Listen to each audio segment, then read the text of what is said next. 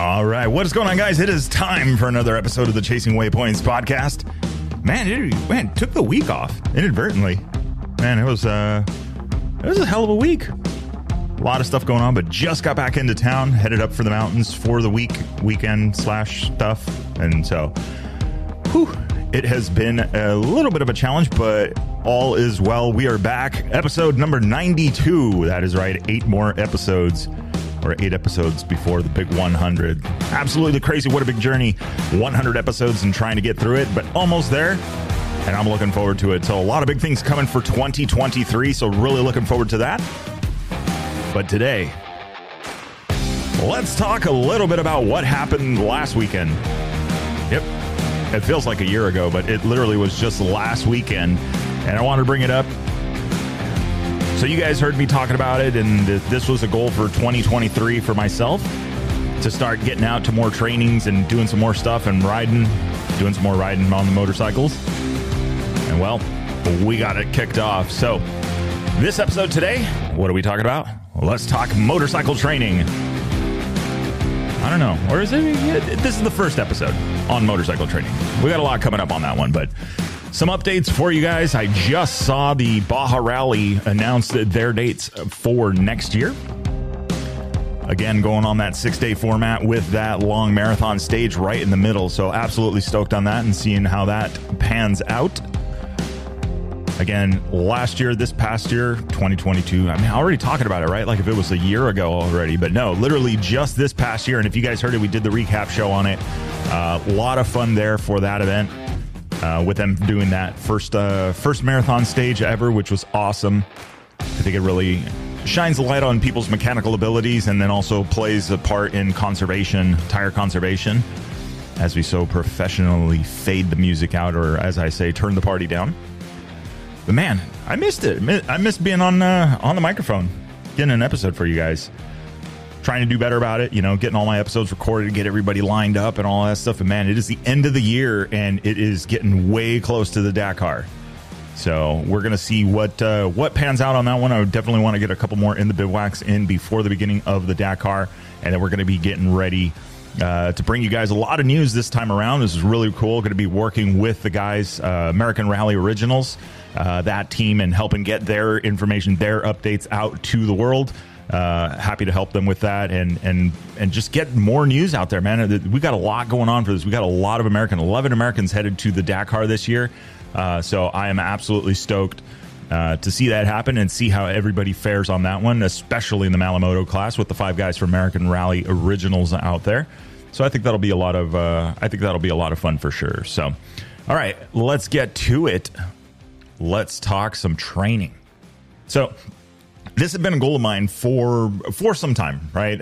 You know, I, I think that there was. Um, let's let's rewind it, right? So back in May, uh, we went out, and this was uh, by we, I mean uh, Travis from Every Single Sunday invited me up to the uh, Revzilla event uh, out at Zakar in the Mojave, and it was a lot of fun. You know, got got to do some riding, got to do some stuff out on the uh, out on the courses that they had set up, and some of the different rides and stuff like that, and you know, I had a lot of fun. Um, I definitely had worked uh, on the bike to get it to that point and get it ready to go, and uh, was excited. You know, I, I, switched bikes back and forth with Travis, and there was a couple of things that I noticed right away that I'm like, okay, well, I need to work on this.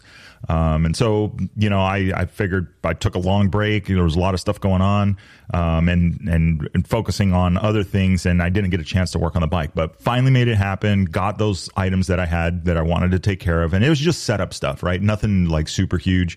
Um, other than you know setting setting the suspension sag, like basically re-zeroing the suspension. Um, ended up going with another set of tires. I was running the Tusk D Sport front with the Fatty 216 front or rear. Blah, blah. I said that backwards. Fatty 216 up front uh, from Shinko, and then running a um, the Tusk D Sport rear. So really good combination out in the dirt.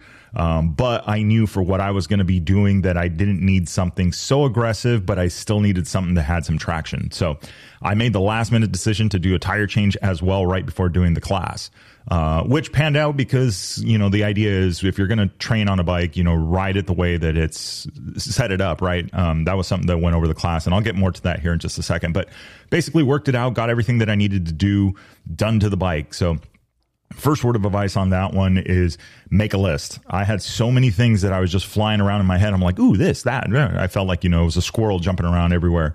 And it, it sometimes makes it difficult to focus on the things you need to do. And the last thing you want is that you get out to the event or you get out to where you're headed for your ride and you go, ooh, I forgot to do that.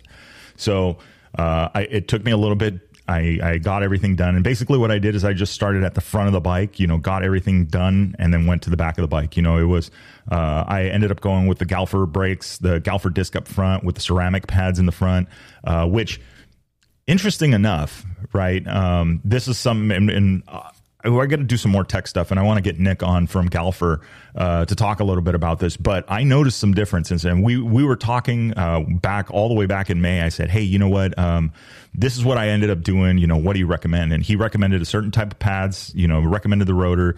Uh, same for the rear. You know, so I did pads and rotors on the bike. Uh, got that set up, rode it around, broke them in, got that done. Installed the Transaver from uh, Performance. Uh, and then also, uh, let's see what else. changed the gearing up a little bit. Um, I've been messing with the gearing on the bike a little bit, only because it. I feel like it makes it more responsive. Right now, I'm at a 55, or excuse me, 15 and 43 on it. So uh, I feel like it may be a little bit more rung out on the freeway than I'd like it to be. Uh, but in the dirt, especially in first gear, it rolls really, really nice and it just carries that speed through the corners. I could maybe look for a little bit more. I got one more combination that I want to try um, just to see how it feels and see if that's you know going to be the the way to go about it. And so the big thing with it is is that is my first gear usable? Right? Is it usable in the dirt? Is it usable in the street? Um, you know, it is a 790. It is an adventure bike. You know, it's not supposed to be a dirt bike uh, or ridden as such, unless you're Quinn Cody, and then that's uh, or unless you're Travis, or you you know it. You want to gear it to what you're doing, and I do a lot more longer rides even if it is in the dirt. So having a first gear that's usable but tall is not a bad thing either. So you got to find that right balance for you. And what I did find is just swapping it out to a 15 tooth front and leaving the stock rear sprocket uh, was that in the corners I felt like I had a you know. I think my mistake was riding uh, a gear too low. If I would have been riding a gear up than where I was, things would have turned out differently. But getting to that, and the reason I was like, okay, 2023 is going to be the year of training for me, and I'm going to try and go to as many rider trainings as I can and seek them out and get out um, and and just learn stuff. You know, learn the craft a little bit better. And I know that it ends up making me safer uh, being out there. And I've been, mind you, I've been riding for years, and I started off on quads. Yes, the four wheeled, you know, Chinguses.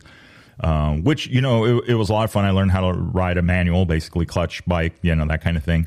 Um, but then it was other friends that was like, oh, you know, you get a dirt bike, and after some, you know, negotiating with the parents because obviously, you know, dirt bikes are dangerous.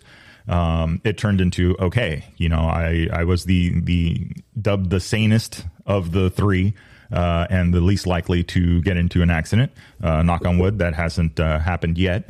Um, but you know, I think I ride very conservatively, uh, especially in the dirt, especially when I'm out in the middle of nowhere. That you know, I, I want to make sure I'm, I'm the best I can be, right? And so we go out. Uh, where this led to was uh, out in the Mojave, coming around a corner. Uh, I I did not carry enough speed, and my body positioning now that I think about was not in the correct place.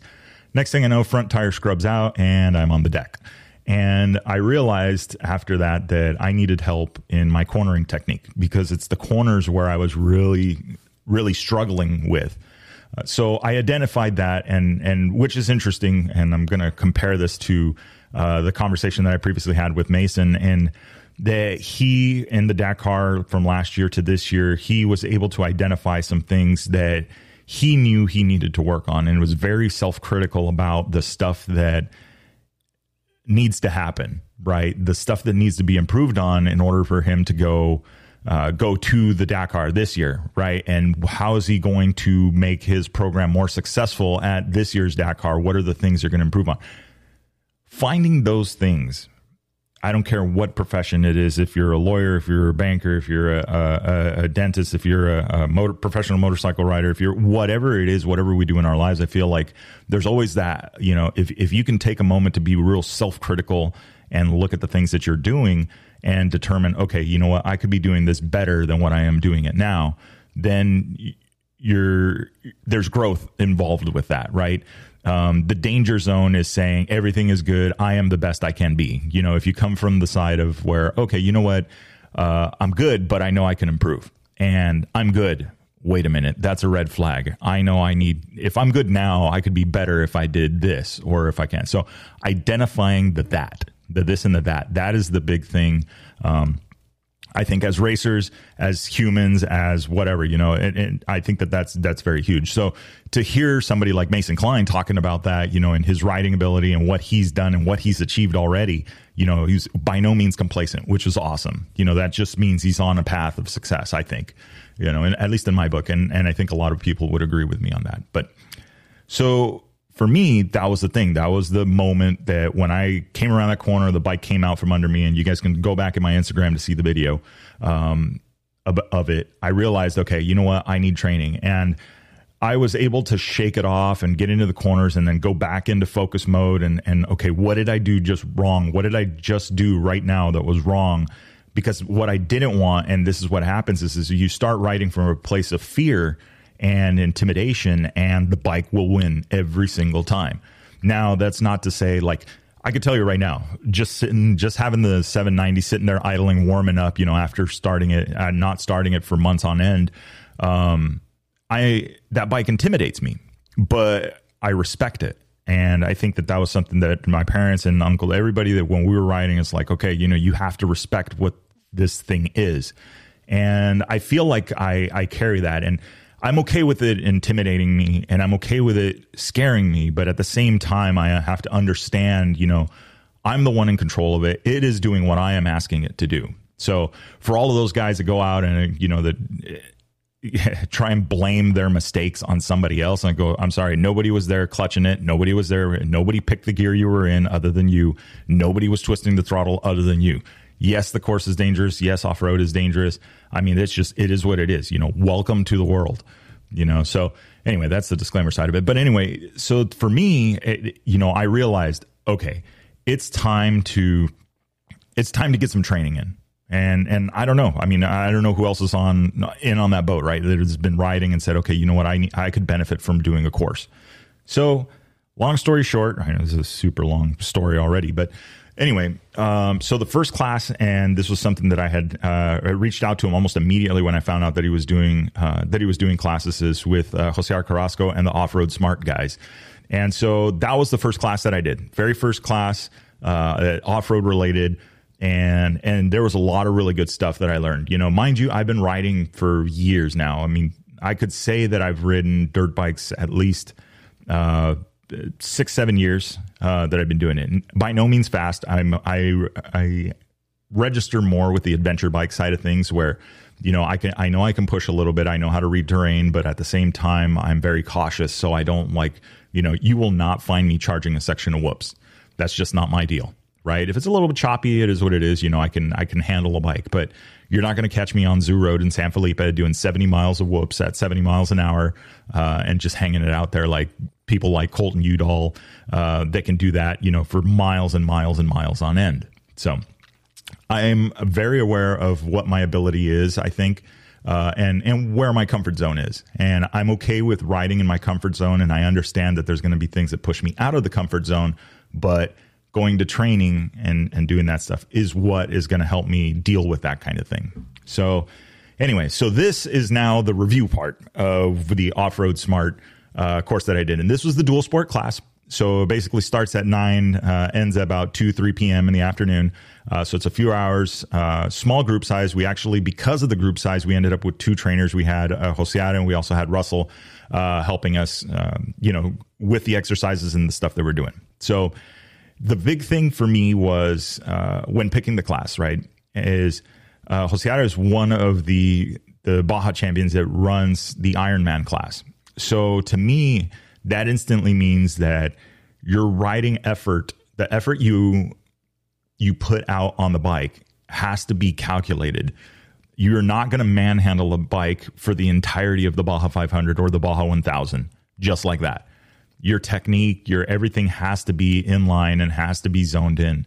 And that was one of the things that that kind of drew me to that. It's like I I, I want to learn from the people because thinking about it correctly is, and in my mind, is that adventure bike riding is fun, but it's also long days, and I enjoy long days, and I enjoy pushing it. I, I mentioned that in one of the previous episodes, right? I love going that much further, right? Even though when you realize you're tired and and you know what to do, but just being able to ride that much further, that's a huge thing for me, and that's why I was like, okay, well, you know what?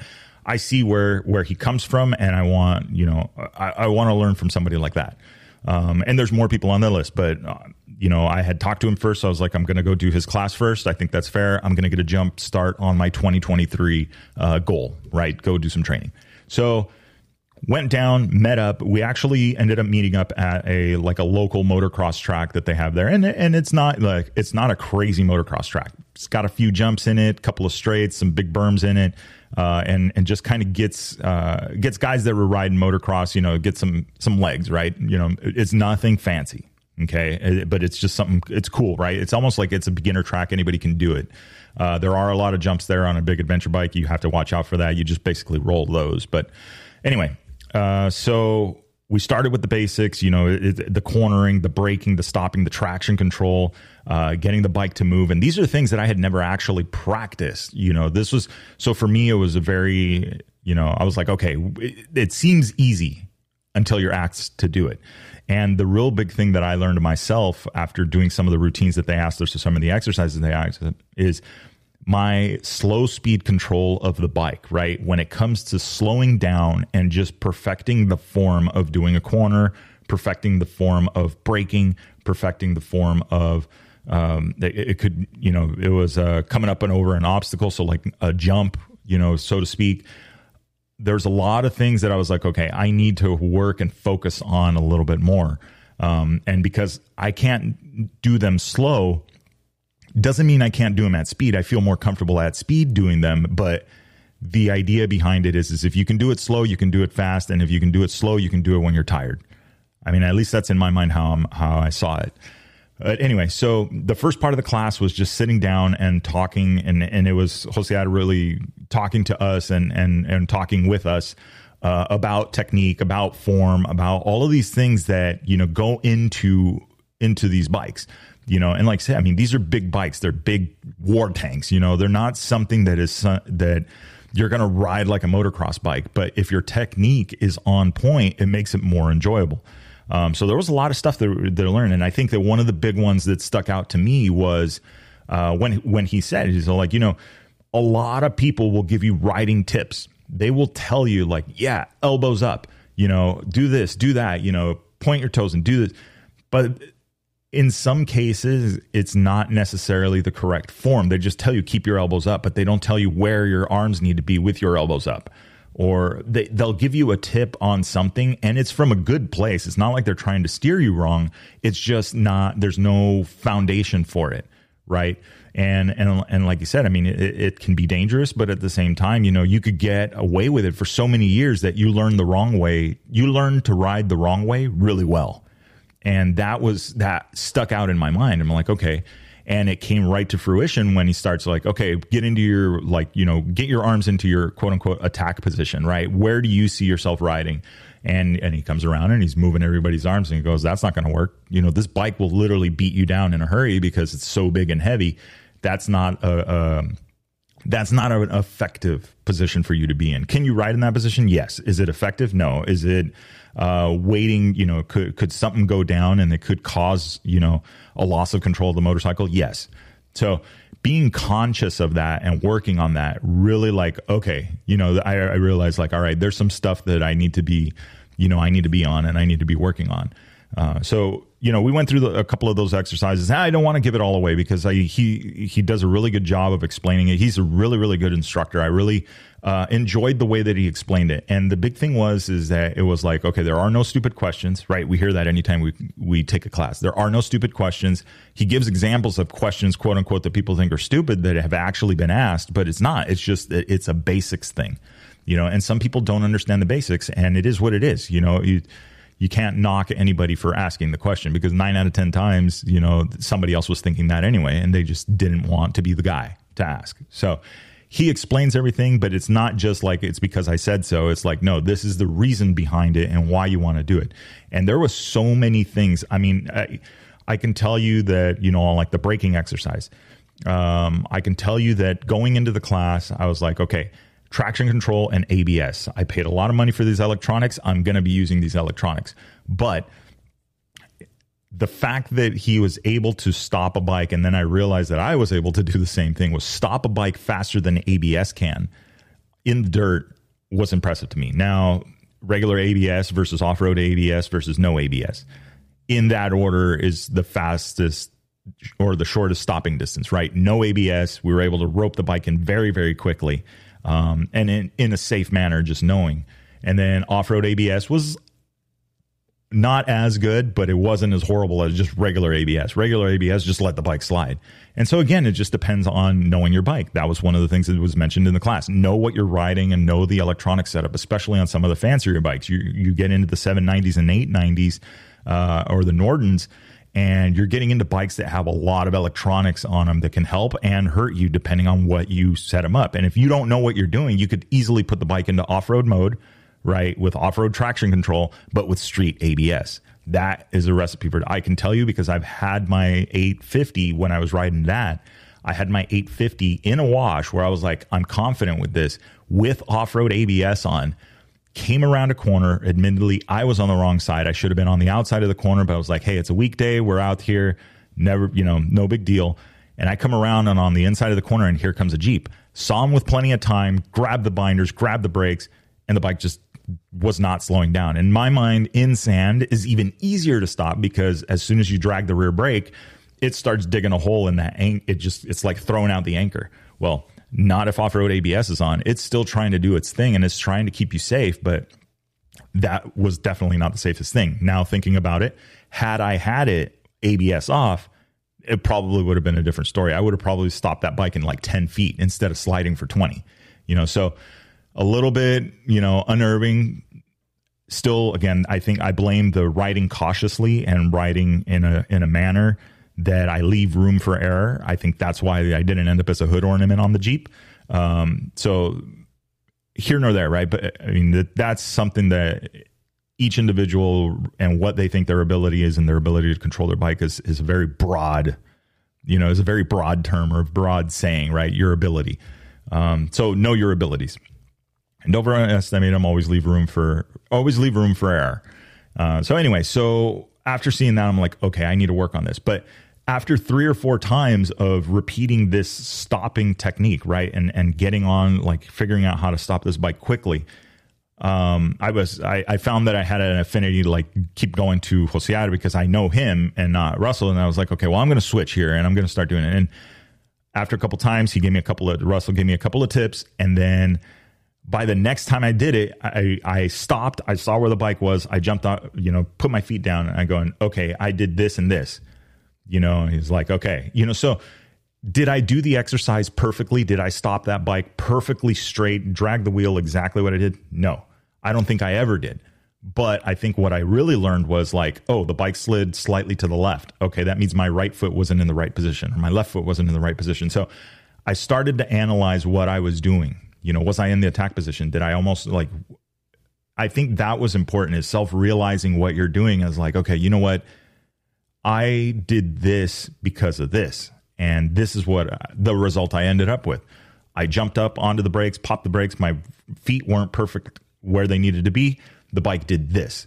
And so now I understand that and now I can control it. Now, sliding a bike and, and a bike when it's coming to a stop quickly, you know, if you think about it in a slow pace environment, right, you were able to rope it in and it was just that last minute emergency stop. Okay, not a big deal.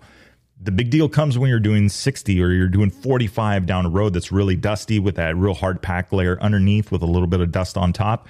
And you do the same thing and you try and brake. The, the speed at which the rear end will step away from you is going to be higher. So if you practice it at low speed, right? This is what we were talking earlier. If you practice at low speed, doing things correctly, then at high speed, it's just second nature. So that was very like, that was very interesting to me like learning that. And and it only became more clear when they actually explained what happens when you don't do it correctly.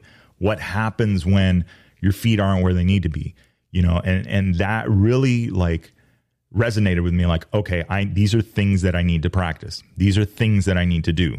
So I'm I'm excited, you know, obviously to keep practicing them. Uh, I was talking to Travis about my experience and what had happened, and and he told me something, and I go, I, you know, I had kind of thought about it, but I agree.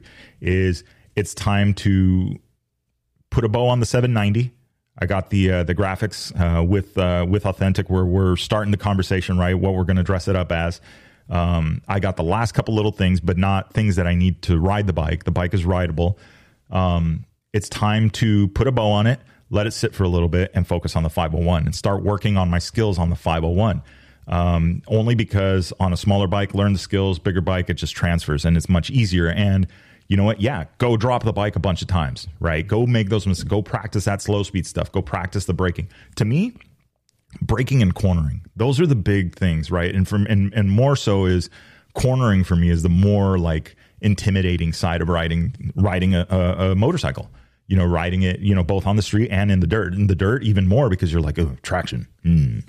You know, so I learned a lot. And even in this class, and, and it, it, was really like, I'm like, okay, this was absolutely worth the money. And I really enjoyed it. You know, the way that they instructed everybody, the way that it, it went down, the exercises, however simple they were, really, really worked out. And I mean, it's, it was, it was really good. So, uh, sitting down, standing up, turns, things like that, foot positioning, those things. Um, all of these things had a had a purpose. They were explained. You know, I, I, I really do think they did a really good job with the curriculum and how they did it. And and yeah, it was a short class and there was a lot of stuff, but it was like okay, you start to get brain fog because you got a lot of information coming at you. Uh, but then you you take a minute and he explains the theory behind it, the why behind it. Not just this is what you need to do, but this is why and this is what happens when you don't do it correctly. So there was a lot of that, which was really good. And then it was like, okay, jump on the bike. Now you guys are going to go do it. I'm going to show you an example. Then you're going to go do this. Okay. So we went ahead and did that. And, and it worked really well. You know, by the end of the day, I noticed that my cornering felt a little bit better. I was trusting the tires on the bike a little bit better. Um, and I, it was really cool as I got to the point where, um, him, Osiad and then uh, pointed to me and three other riders and said, you know, you guys go do a, a, lap on the track with Russell. And so we went and did a lap. And then there was something else that I learned uh, that didn't come from them necessarily, but it came from riding with other guys in the class. Um, which, so basically, it's a, it's a short loop. I don't even know how long the loop is, but it's about four or five passes uh, with those, you know, the berms. It's got a couple of bigger jumps in it. Not really big, but, you know, just big enough, you know, you're going to catch some air. And so jumped the bike, did the tabletop thing, blah, blah, blah. Not, you know, didn't clear it. Don't get me wrong. I'm not saying I cleared anything there. Um, yeah, I'll be the first to admit that.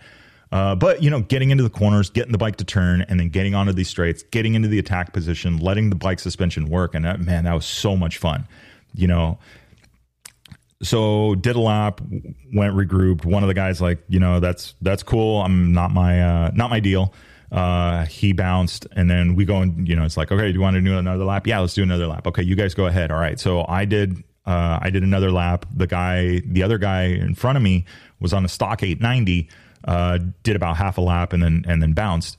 Uh, I did the whole lap and and started to pick it up. You know, I, I I was after doing the first sighting lap, I was able to realize some of the areas that were like, ooh, this is this is nasty. This is definitely not adventure bike friendly.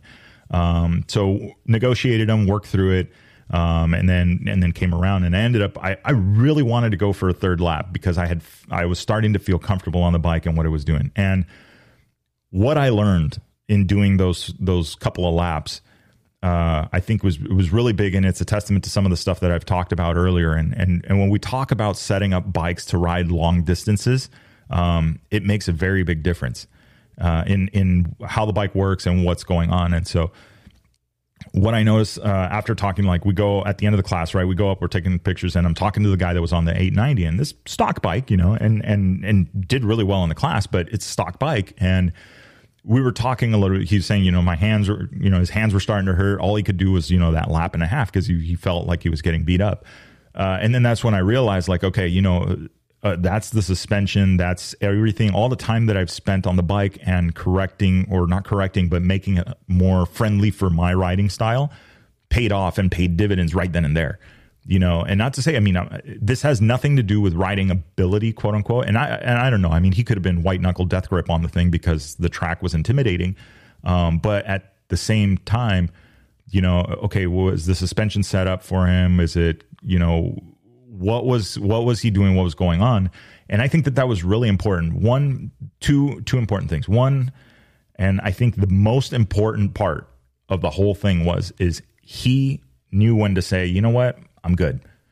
Um, that I think is super important, only because it's when you don't say I'm good and you keep pushing that then that's where problems come.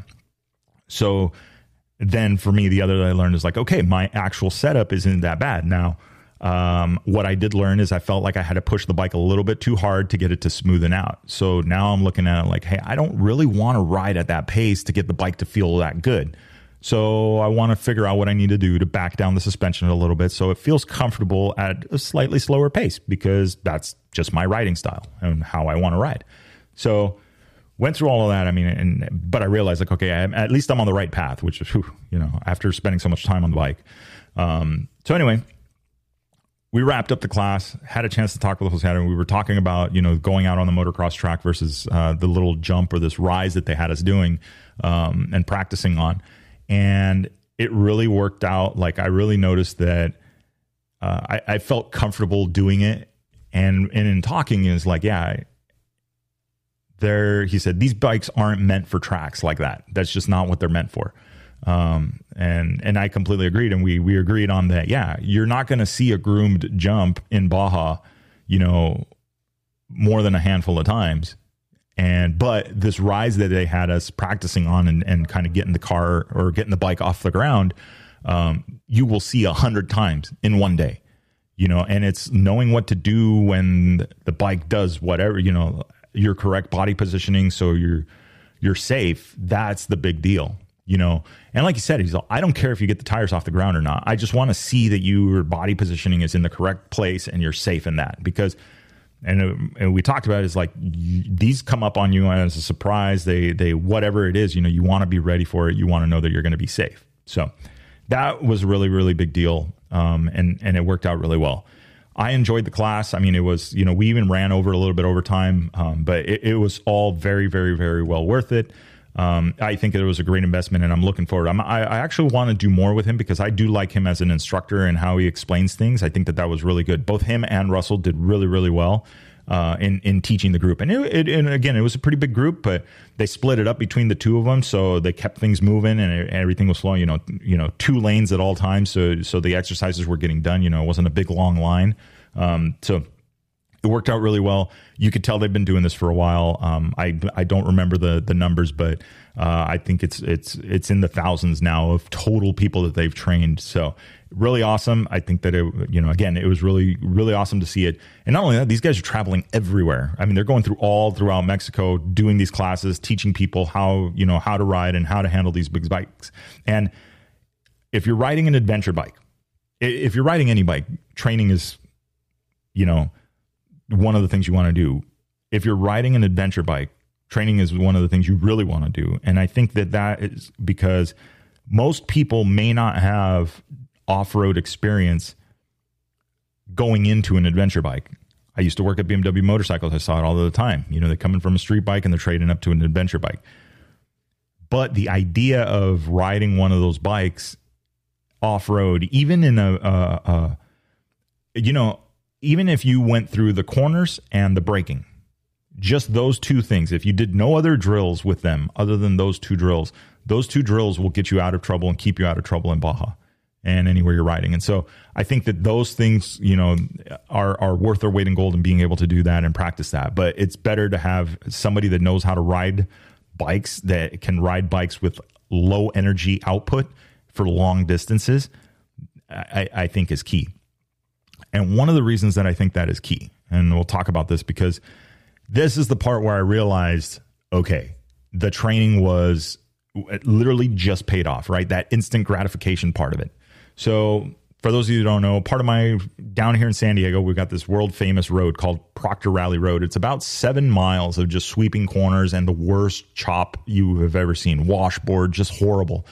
It gets groomed and then it's like that a week later and that's because everybody finds out that it's been groomed and they come out and you can hear them you know everybody's doing their best impression of Tommy Makinen or Colin McRae you know sending it into these corners uh, you know just doing their thing and it gets chopped up pretty bad But in that, I mean, I know that that road like the back of my hand because it's it's near where I live and it's a road that I can frequently take. I just choose not to because of the washboard.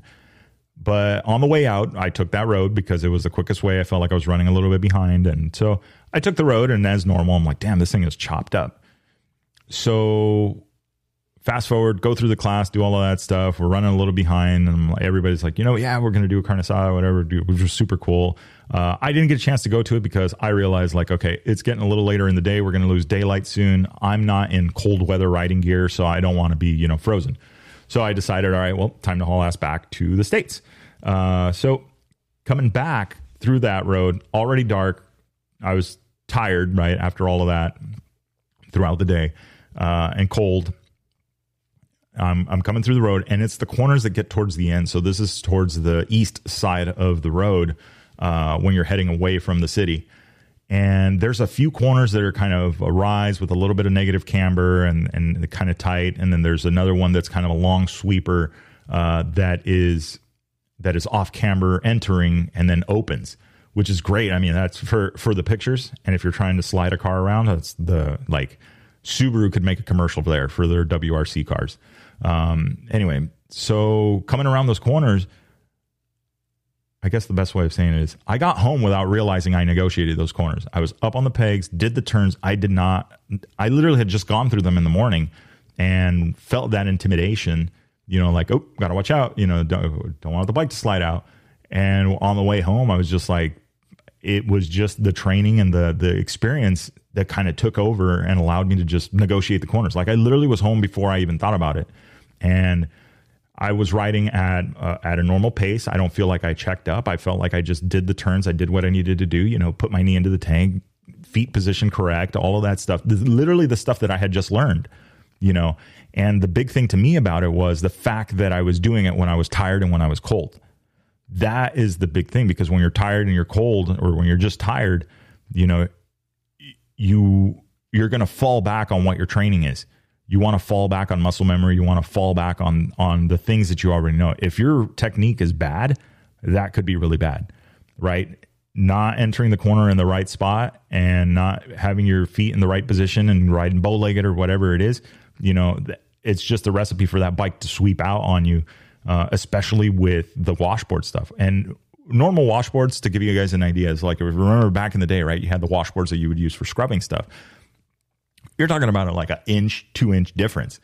This road is so clapped out right now. You're looking at like a four inch, five inch maybe in some sections. Like you get some really deep chop in there, and then on top of that, that it's got kind of some sandy sections to it.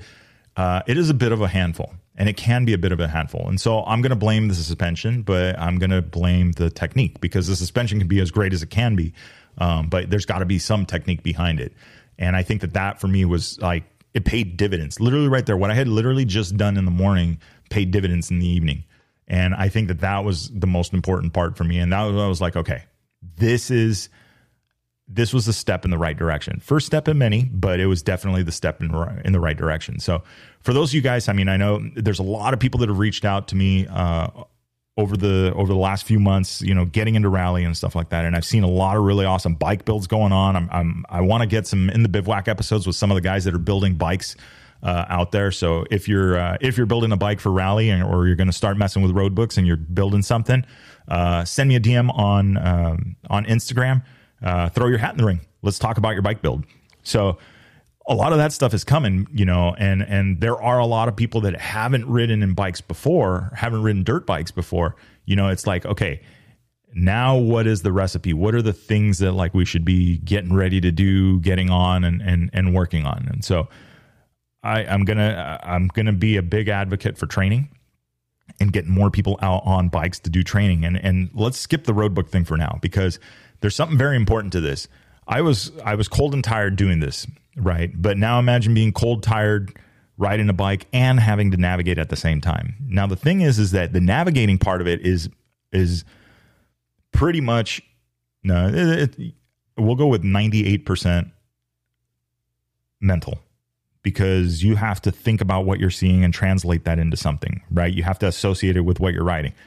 The 2% is the manipulating of the switches uh, so that you can uh, adjust your odometer. You can advance or retract the the road book so you can see the notes that you're on and that kind of stuff. But that the navigation part of it is all mental. So you have to be able to separate the two. Um, and this is something that you know, in listening to pretty much anybody that I've ever heard talk about rally, you know, and and it started when when I did one of the first rally schools with Baja Rally uh, back when I was with the organization was um, listening to Scotty talk about how you know, hey, it, you you either navigate or you're riding, you know, one or the other. And if you start blending the two, one of them is going to win and one of them is going to lose. And I think that that is very very important to understand because if you're going to get into rally, if you can ride a long distance without thinking about it and saving that energy for being able to navigate, then I think you're you're you're on the right track, right? Now, that's to say if you're doing this competitively, you know, and if you want to get into rally racing, right? You have to really focus, I think, on those two departments. And you got to have one good and you got to have the other good, and then you meet in the middle. If this is a recreational thing, you know, pick what you want to do. I mean, sometimes, you know, if you can stop, right? If you're if you're riding and you're tired, like this guy that uh, the, that was at the class that decided, hey, you know what, a lap and a half is good enough for me. You know, you can say, "Hey, I'm I'm I'm good. You know, I can stop here, or I'm going to get to this point and I'm going to stop." You know, there's nobody saying you got to keep going. There's nobody telling you you have to keep going. Um, there's nobody pushing you to keep going. Nothing. It's all on you. You know, so being wise about that is is definitely uh, uh, is definitely an ability and a skill. I'm going to say it's a skill because we can easily hype ourselves up and keep pushing further than we should damn well knowing that we're not ready to do that. You know, so uh, while I understand and I support people pushing themselves and and and going that little bit further, at the same time there is absolutely a hard limit to that, and you need to realize where that hard limit is if you want to be safe, especially if you ride out in the middle of nowhere. You know, that's my fear in riding. Uh, with groups of people is is that somebody in the group is pushing themselves further than they need to be. I got no problem slowing. If my pace, which I don't think is fast, but if my pace is too fast for somebody that's in the group, I have no problem. Hey, you know what? Well, I'm going to go up to this point, you know, and I'm going to keep stopping. And I'm going to make sure, you know, and and you know, it, just to make sure that everybody is still having a good time. That doesn't mean like if you're at the back of the pack in a group that we're riding in, you're in the back of the pack in a group that we're riding. In. It is what it is. It doesn't mean, you know, it's just hey, you're good, everything everybody's having a good time. It's not a race. Nobody's out there, you know, trying to set a, a fast lap, you know, fastest to Laguna Hanson uh, from the Rumorosa side. I mean, no matter how fast we do it, there's people like Colton Udall or uh, or Johnny Campbell or uh, Steve Hengeveld. Uh, any of those guys will do it faster. I promise. It just, it, you know what? Take the fifth gear out of it. You know what? Gear them 1587. They will still beat you there. They're that much faster. So, to me it's it's knowing your ability knowing how you can ride riding within your ability leaving some room for error all of these things but the big thing and like i said the one that paid the biggest dividends is it's okay to know all of that stuff but it's to go back and say i need help with these things and i need help with this kind of training so i think to me that really made a big difference and i'm hoping that if anybody takes anything away from this particular episode is that okay I'm getting into this world, and wherever it is, is, is my riding ability on par for me to go racing with a road book in front of me? Is my riding ability on par to allow me to be able to even just recreationally ride a road book you know? You want to be safe because the other side of that is is that okay well you know i, I kind of ride and i kind of navigate and that time when you're kind of navigating you're kind of riding is dangerous because you you're not in the proper body position that if you hit something it's going to you're going to recover or you're going to be able to to to be okay. You know, you have to watch out for all of these things, and it all plays together. It's all a big, you know, it's all a big show. It's all a big symphony or whatever you want to call it. Everybody has their part. Everything has their part. You want to make sure that that you're you're giving yourself the best shot possible. I mean, at least that's how I see it. So, anyway, going on 45 minutes. If you guys are listening in the car, you're probably rolling into work, and I don't want to make you guys late, and then you blame me on the show, and then uh, you know, it's snowball effect. But anyway, so I hope everybody's having a good week. I hope this episode helps some people. If you guys are out and looking to get into some training or or going to be working uh, on riding or learning how to ride, I think that it is a very very big deal that you do seek out training in your local area uh, and tell us about it. You know, if I get a lot of people that ask me questions from all over and all around the U.S., uh, even Canada and U.S. and and Mexico. Uh, so if you know of a school, if you know of a riding coach, if you know somebody that can help get people uh, into a, a better riding form, you know, let's talk about it. Send me a message on Instagram. Let's find out. You know, let's let's get this. You know, let's work together as a family and get everybody you know up to speed and out riding and uh, and getting on some road books. So anyway. With that being said, guys, remember shiny side up, and uh, yeah, don't forget it'll make sense when you get there. Enjoy the ride.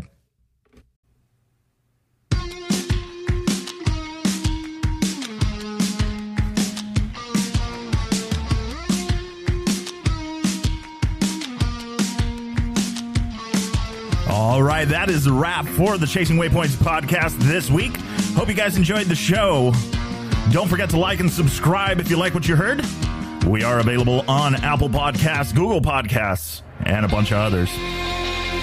Also, follow us on social media. Uh, you can find us on Facebook under Chasing Waypoints, Instagram Chasing Waypoints underscore official, and of course, the YouTube under Chasing Waypoints. Hope everybody has a good week. We will see you guys for the next episode. Remember, shiny side up, and don't forget to tag us. We want to see where you guys are riding and what you guys are up to. Have a great week.